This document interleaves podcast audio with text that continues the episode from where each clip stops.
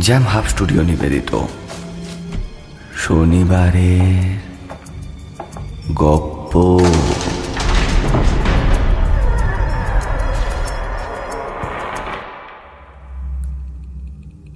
প্রতি শনিবার রহস্য রোমাঞ্চে ভরপুর গল্প দিয়ে সাজানো আমাদের শনিবারের গল্প শুনতে। সাবস্ক্রাইব করুন আমাদের YouTube channel Jam Hub Studio সঙ্গে থাকুন, শুনতে থাকুন।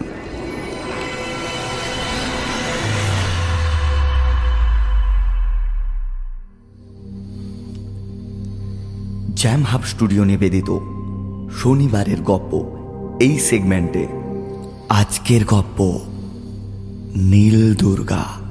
এই গল্পটি রচনা করা হয়েছে মুর্শিদাবাদ জেলার সোনারুন্দি রাজবাড়িতে। গল্পকার আজিজুল হকের বাস্তব অভিজ্ঞতা আমরা গল্প আকারে প্রকাশ করলাম। নীল দুর্গা, রচনা আজিজুল হক। নির্দেশনা, গল্পপাঠ ও অন্যান্য চরিত্রে আমি ইন্দ্র। শব্দগ্রহণ, জ্যাম হাব স্টুডিও। আবহ সংগীত ও স্পেশাল এফেক্টে কৃষ্ণেন্দু। শুরু হচ্ছে আজকের গল্প, নীল দুর্গা।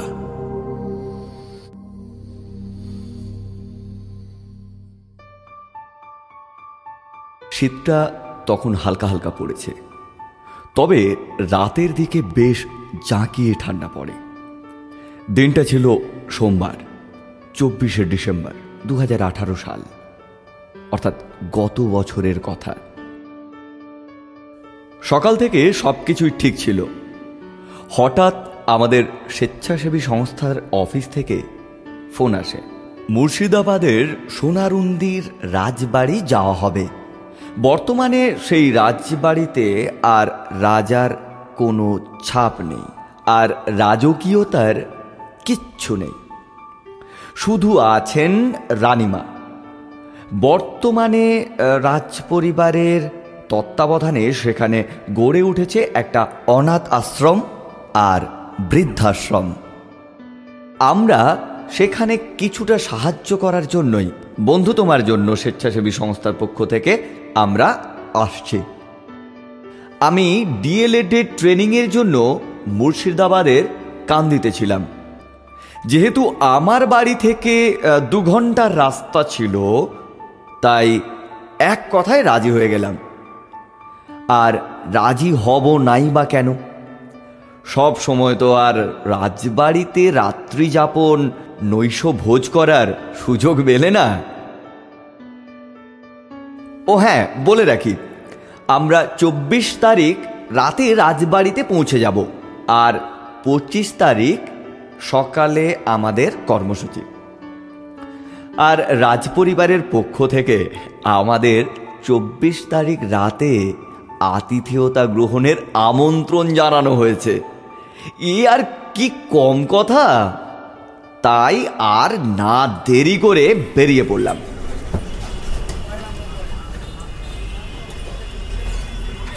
কান্দি থেকে বাস ধরে সালার সালার থেকে ট্রেন ধরে কাটোয়া। কাটোয়ায় সবাই একত্রিত হয়ে আবার সোনারুন্দি। সোনারুন্দি স্টেশনে নেমে লাদেন গাড়ি করে রাজবাড়ি। ঘাবড়ে গেলেন, লাদেন গাড়িটা আসলে কি? একটু বলে দিই এবার। লাদেন গাড়িটা আগে থেকেই বলা ছিল, আর এই লাদেন গাড়ি হচ্ছে আমার আপনার সবার পরিচিত একটি গাড়ি।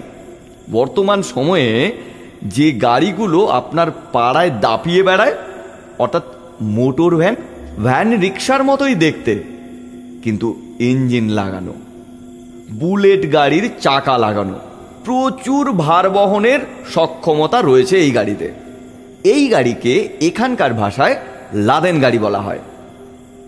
তবে মজার বিষয় হলো এই গাড়িগুলোতে ছাদও থাকে। রোদ্দুরের সময় এই গাড়ি চড়ে আরামসেই আপনি অনেকটা দূর যাত্রা করতে পারেন। স্টেশন থেকে রাজবাড়ি মাইল তিনেক। পূর্ণিমার চাঁদের আলোতে গাছে ঘেরা রাস্তা দিয়ে আমরা এগিয়ে চলেছি। একদম হাড় কাঁপানো ঠান্ডা বাতাস আমাদের হাত পায়ের রক্তকে একদম জমিয়ে দিচ্ছে। সকালবেলার দিকে এতটা ঠান্ডা ছিল না, কিন্তু রাতে বেশ চাঁকিয়ে ঠান্ডাটা পড়েছে। রাস্তার দুধারে প্রচুর গাছ। মাঝে মাঝে শেয়ালের ডাক শুনতে পাচ্ছি। মনে হচ্ছে এই বুঝি শেয়ালের দল এসে গাড়ি ঘিরে ধরবে। কিছুক্ষণ গাড়ি চলার পর গাড়িটা হঠাৎ একটা ঝাঁকুনি দিল। গাড়ির ছাদের পাশে একটা তার বেরিয়েছিল বেয়ারা রকম ভাবে আমার ডান হাতের তর্জনীটা একটুখানি কেটে গেল। লক্ষ্য করলাম, রক্ত বেরোচ্ছে। তৎক্ষণাৎ পকেট থেকে রুমালটা বের করে মুছে নিলাম।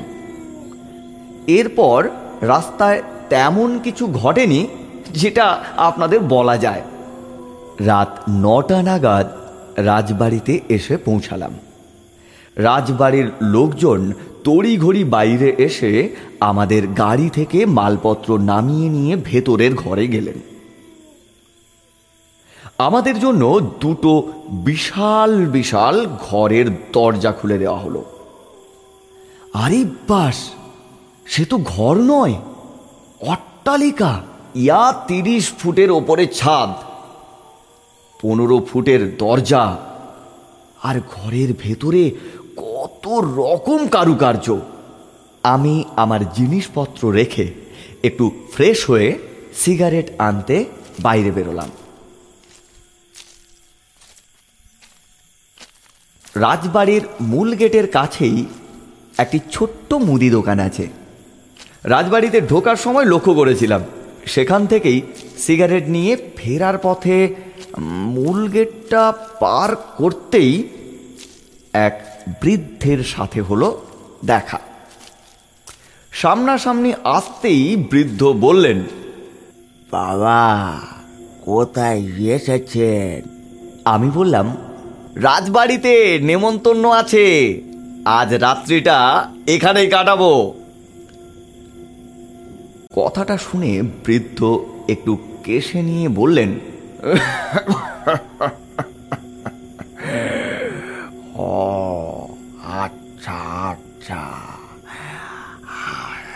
রাতে এখানে কেউ বেরোয় না তো। তাতে আবার শীতের দিন। তাই জিজ্ঞাসা করলাম, আর কি?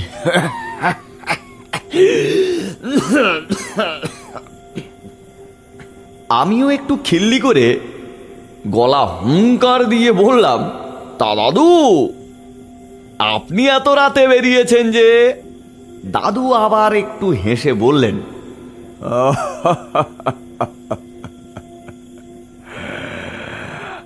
আমি এই রাজবাড়িতেই থাকি, বাবা। কৌতূহলবশত জিজ্ঞাসা করে বসলাম, তা কি করেন আপনি? বৃদ্ধ উত্তরে বললেন, আমি এই ঠাকুর বাড়ি দেখাশোনা করি। পূজারি বাবা বলেই সকলে ডাকে আমায়। বৃদ্ধের কথা শুনতে শুনতে কিছুটা যেন মোহাচ্ছন্ন হলাম। এদিকে ঠান্ডায় হাত পা জমে যাচ্ছিল। সিগারেটের টানটা খুব প্রয়োজন ছিল। কিন্তু এত বয়স্ক একজনের সামনে ধরাতেও পাচ্ছিলাম না। কি করব বুঝে উঠতে পারছিলাম না সেই মুহূর্তে। হঠাৎ বৃদ্ধ বলে উঠলেন, তোমার মতো বয়সে আমারও খানিক বাতিক ছিল তামাক খাওয়ার। তবে শীতের সময় সেই বাতিক একটু বাড়ত বই কি? যদি মন চায় খেতে, পারো। আমি কিচ্ছু মনে করব না। কথাটা প্রথমে শুনেই চমকে উঠেছিলাম। তারপর বুঝলাম উনি বোধহয় আমায় ওই মুদি দোকানের দিক থেকে বেরোতে লক্ষ্য করেছেন। এবার পকেটে হাত দিয়ে সিগারেটের প্যাকেটটা বের করতে গিয়ে প্যান্টের কাপড়ের ঘষায় ডান হাতের কাটা অংশে আঘাত লাগে। আর তার সাথে সাথে বেরিয়ে আসে একটু রক্ত। আমি রুমাল বের করে হাতটা মুছে নিই। এরপর নিজে একটা সিগারেট ধরিয়ে দাদুকে একটা অফার করলাম। দাদু খানিক মুচকি হেসে সিগারেটটা হাতে নিয়ে ভালো করে দেখলেন। তারপর লাইটার চেয়ে নিলেন আমার কাছ থেকে। এর মধ্যে দাদুর সিগারেটের ফিল্টারের কাছে আমার হাতের রক্তের একটুখানি দাগ কখন জানি লেগে গেছে। তবে দাদু সেটা লক্ষ্য করেনি। সিগারেট টানতে টানতে দাদু আমাকে পরিত্যক্ত রাজমহলের দিকে নিয়ে গেলেন। সেখানে কেউ থাকে না। এখন ধ্বংসস্তূপ মাত্র। মাথার ওপর ছাদ ধসে গেছে। ইঁটগুলো এমনভাবে চেয়ে আছে যেন মণিপুরের ছৌ নাচ করার সময় যেমন শিল্পীরা চোখগুলোকে করে থাকেন, ঠিক তেমনি এমন পরিবেশের মধ্যে রাতে হাঁটতে আমার বুকটা খানিক কম্পিত হলো। দাদুর মুখে তখনও মৃদু হাসি। কিছুক্ষণ থাকার পর আমি আর পারছিলাম না ওখানে দাঁড়িয়ে থাকতে। তাই তাড়াহুড়ো করে ওই জায়গা থেকে বেরিয়ে এলাম। ওই ধ্বংসস্তূপের মধ্যে আমার দমটা যেন পুরো বন্ধ হয়ে যাচ্ছিল। এরপর দাদু সেখানকার ঠাকুর বাড়ি নিয়ে গেলেন। ঠাকুর বাড়িটি পাইজি বাড়ি ছিল। সব ঘর ঘুরে ঘুরে দেখলাম। তারপর একটা দালান দরজার সামনে দাঁড়িয়ে বৃদ্ধ ইশারা করলেন, আমি তার ইশারায় তাকিয়ে দেখি একটি নীল রঙের দুর্গা প্রতিমা। আমার জীবনে আমি এরকম রঙের দুর্গা প্রতিমা আগে কোনো দিন দেখিনি। হালকা আলো আধারিতে প্রতিমার দিকে তাকালেই ভয়ে বুক কেঁপে ওঠে। প্রতিমার হাতের বিভিন্ন অংশ থেকে মাটি খসে খসে পড়ছে। আমার সঙ্গে থাকা সেই বৃদ্ধকে জিজ্ঞাসা করায় তিনি বললেন, প্রায় আড়াইশো বছর পুরনো এই ঠাকুর। মাঝে মধ্যে মৃৎশিল্পীরা ঠিক করে দিয়ে যায়। যখন যখন মাটি ঝরে পড়ে। এই কথা বলে আমায় নিয়ে গেলেন বাড়ির ঠিক সামনে একটা ইদারার কাছে। তারপর দেখালেন বাড়ির পেছনেই একটি পুকুর। সেখানকার পুকুরের একটা বিশেষত্ব ছিল, ওই পুকুরের মাছ নাকি কেউ খায় না। মাছের নাকে সোনার নথ থাকতো, এখন আর নেই। তবে মাছ মারা গেলে নাকি এখানে সৎকারের নিয়মও ছিল। এইসব দেখতে দেখতে রাত্রি এগারোটা বাজল। ঘড়ির দিকে তাকিয়ে বুঝলাম অনেকটা রাত হয়ে গেছে আর ওদিকে খুব খিদে পেয়েছে। আমি বলে উঠলাম, দাদু, এবার রাজভবনের দিকে ফিরে যাওয়া যাক। ভীষণ খিদে পেয়েছে। চলুন, এগোনো যাক তাহলে। দাদু বললেন, চলুন, আপনাকে একটু এগিয়ে দিয়ে আসি। দাদুর সাথে করে ফিরলাম। ফিরে খাওয়া দাওয়ার মহাভোজে অংশও নিলাম। রুটি, মিষ্টি আর বন মুরগির কষা মাংস।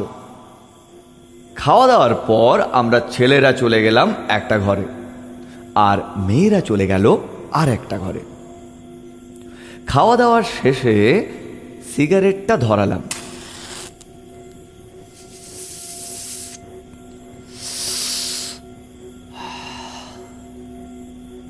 আমরা একসঙ্গে আরও পাঁচজন ছিলাম। আমাকে নিয়ে মোট ছজন এক ঘরে। সিগারেটের ধোঁয়ায় ছড়াছড়ি। আর সবাই মিলে নানান গল্প করে চলেছি। যে ঘরটায় আমরা ছিলাম শুনেছি সেখানে নাকি কোনো এক সময় সেনাপতি থাকতেন।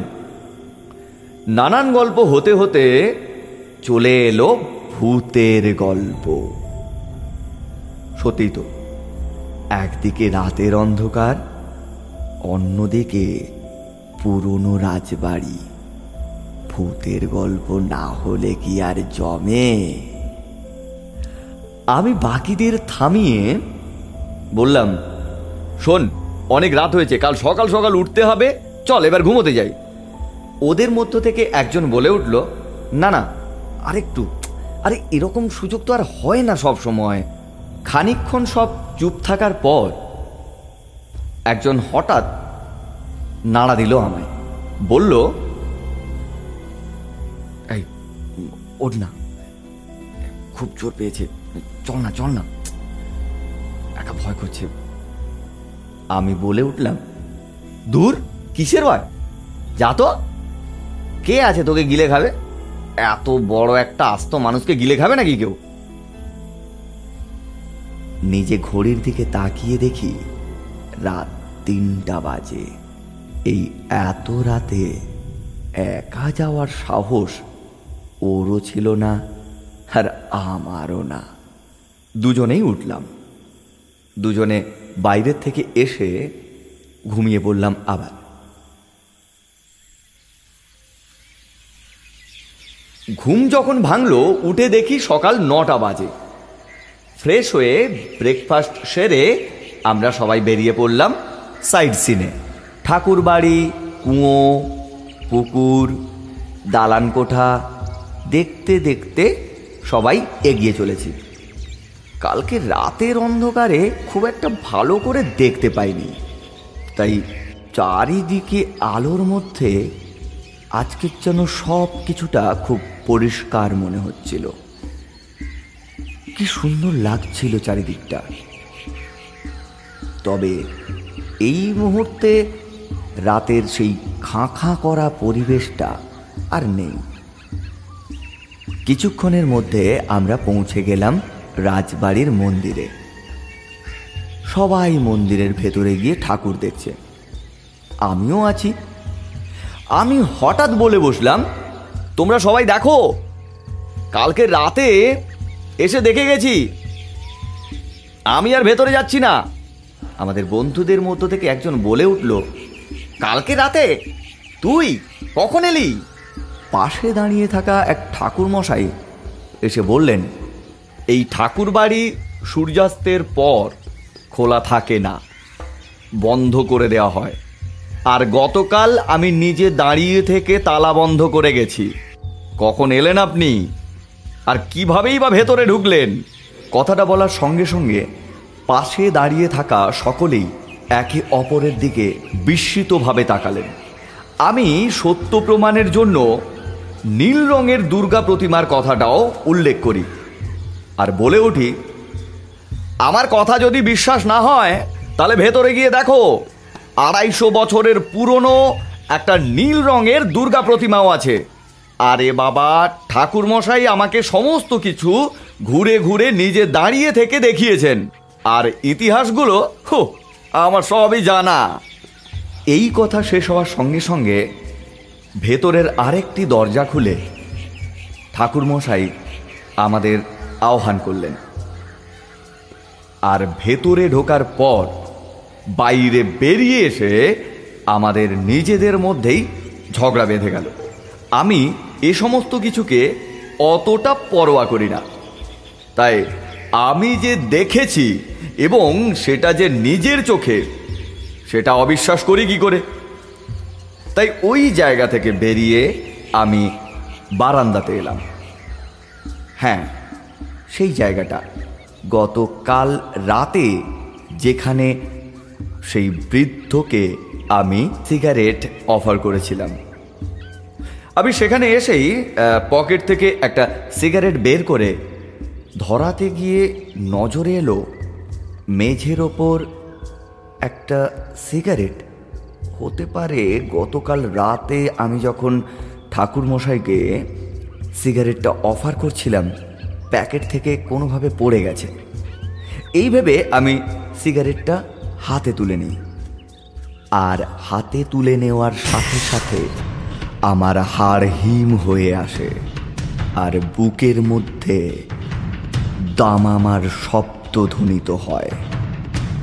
আমি হাতে তুলে নিয়ে সিগারেটের গায়ে যেটা দেখলাম, সেটা এক প্রকার এরকম ফিল্টারের গায়ে একই রকম রক্তের ছাপ।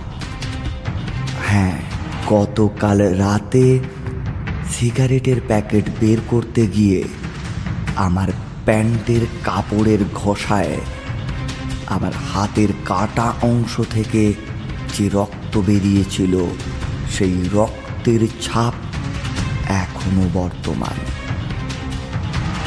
আমি কোনোভাবেই অঙ্ক মিলিয়ে উঠতে পারছিলাম না। দাদু তো আমার সামনেই সিগারেটটা ধরিয়েছিলেন। তাহলে সেই সিগারেট এখনও এই অবস্থায় কি করে? আমি ভয়ে আটকে উঠলাম, পরিমরি করে ছুটতে লাগলাম। ছুটে গেটের বাইরে বেরোতে গিয়েই হোঁচট খেয়ে দেখি দরজার সামনে ঝোলানো একটা ছবি। আর সেই ছবি দেখে আমার মুখ থেকে আর কোনো কথা বেরোচ্ছে না। কি? এ তো সেই দাদুর ছবি।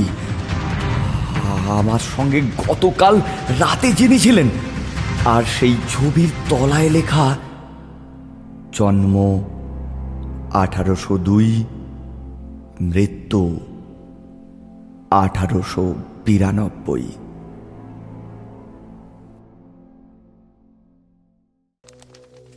এতক্ষণ শুনলেন গল্পকার আজিজুল হকের লেখা নীল দুর্গা। জ্যামহাব স্টুডিওর পক্ষ থেকে গল্পকার আজিজুল হকের কাছে আমরা চিরকৃতজ্ঞ আমাদের পাশে থাকার জন্য। এরকমই কিছু রহস্য রোমাঞ্চে ভরপুর গল্প শুনতে এখনই সাবস্ক্রাইব করুন আমাদের ইউটিউব চ্যানেল। সঙ্গে বেল আইকনটি অবশ্যই ক্লিক করুন। আগামী শনিবার, শনিবারের গল্পে এরকমই এক রোমহর্ষক গল্প নিয়ে আমরা আসছি।